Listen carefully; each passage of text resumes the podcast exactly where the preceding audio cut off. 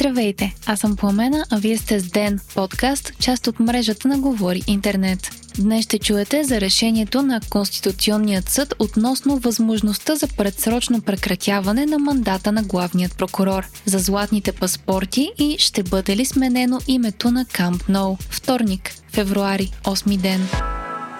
За втори пореден ден прехвърчат искри между новото правителство, прокуратурата и КПКомпи след като вчера от прокуратурата извикаха премиера Кирил Петков и началника на кабинета му на разпит, по-късно през деня стана ясно и че правосъдният министр Надежда Йорданова е получила покана от председателят на антикорупционната комисия Сотир Цацаров да даде разяснения по сигналите срещу главният прокурор Иван Гешев. Йорданова е била привикана като гражданин за вземане на обяснения, а разпитът е трябвало да се случи преди обед днес. Министърът на правосъдието правосъдието обаче е отказала да се яви, като е посочила, че няма законно обоснована причина да дава показания. Антикорупционната комисия обаче е изпратила втора покана до министъра.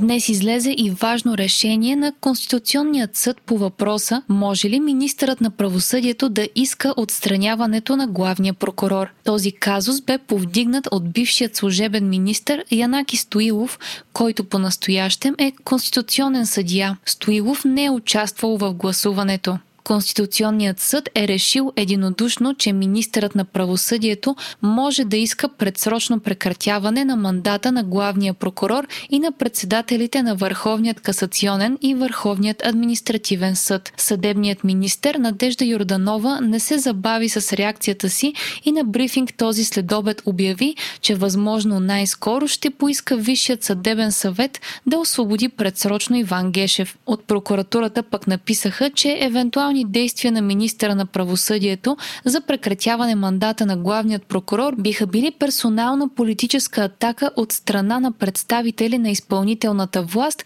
а не принципен подход.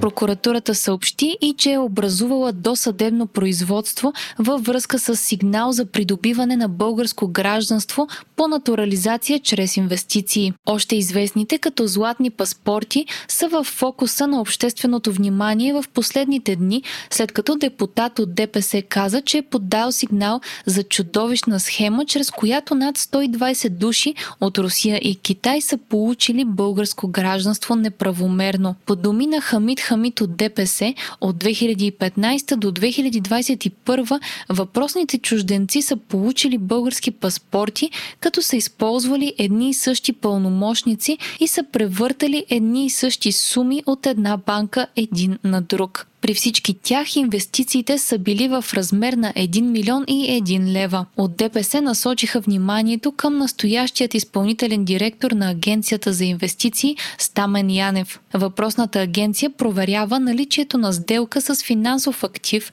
като сделката се удостоверява с документи от лицензирани финансови институции. Тя обаче няма правомощията да издава визи и да предоставя адреси или средства, обясни Янев. Към момента до съдебното производство е за извършено престъпление, а не за конкретен извършител. Говорителят на специализираната прокуратура Христо Кръстев обясни, че едва след като се съберат всички факти, ако се установи, че е извършено престъпление, лицето, което го е извършил, ще бъде привлечено към наказателна отговорност. Прокурорите са изискали информация от Българската агенция за инвестициите, от Министерството на економиката, Министерството на правосъдието и от дирекция Миграция към МВР. По-рано този месец правната комисия в парламента прие на първо четене България да спре да дава българско гражданство срещу инвестиции в страната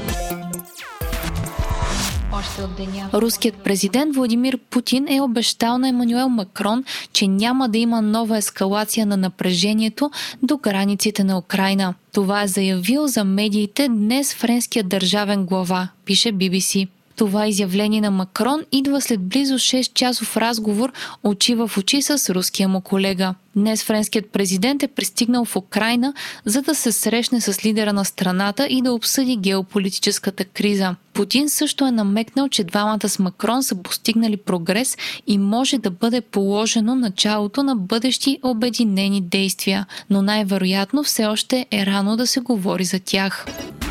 Легендарният стадион на Барселона Camp Nou ще бъде ребрандиран като The Spotify Camp Nou, след като стана ясно, че стриминг платформата е сключила сделка за спонсорство с клуба. По информация на каталунската радиостанция РАК-1, договорът е за 3 години и е на стойност 280 милиона евро. Спортистите на Барселона ще носят логото на Spotify на фанелките си, а компанията ще е първата, която става спонсор на стадиона им. Сделката се случва в особен период както за Spotify, така и за Барселона. Отборът преминава през финансови сътресения, а стриминг платформата има имиджови проблеми поради няколко няколко спорни епизода на подкаста на Джо Роган.